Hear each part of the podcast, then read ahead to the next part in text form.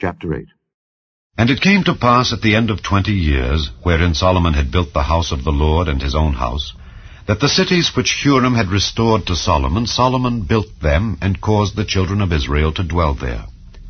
And Solomon went to Hamath Zobah, and prevailed against it. And he built Tadmor in the wilderness, and all the store cities which he built in Hamath.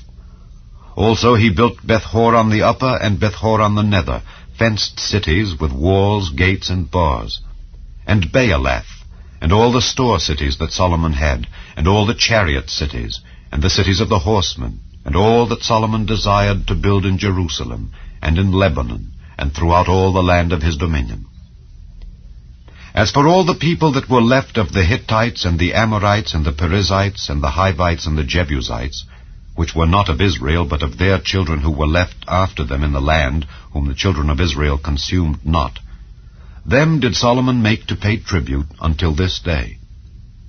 But of the children of Israel did Solomon make no servants for his work, but they were men of war, and chief of his captains, and captains of his chariots and horsemen. And these were the chief of King Solomon's officers, even two hundred and fifty that bare rule over the people. And Solomon brought up the daughter of Pharaoh out of the city of David unto the house that he had built for her. For he said, My wife shall not dwell in the house of David king of Israel, because the places are holy whereunto the ark of the Lord hath come.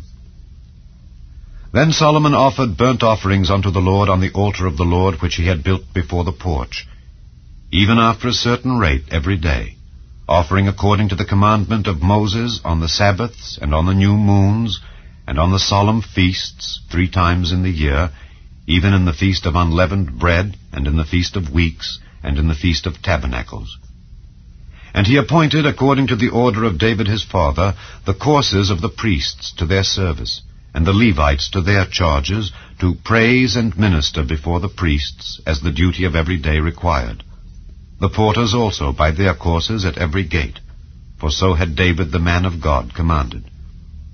And they departed not from the commandment of the king unto the priests and Levites concerning any matter or concerning the treasures. Now all the work of Solomon was prepared unto the day of the foundation of the house of the Lord, and until it was finished. So the house of the Lord was perfected. Then went Solomon to Ezion Geber and to Eloth at the seaside in the land of Edom. And Huram sent him by the hands of his servants ships, and servants that had knowledge of the sea. And they went with the servants of Solomon to Ophir, and took thence four hundred and fifty talents of gold, and brought them to King Solomon.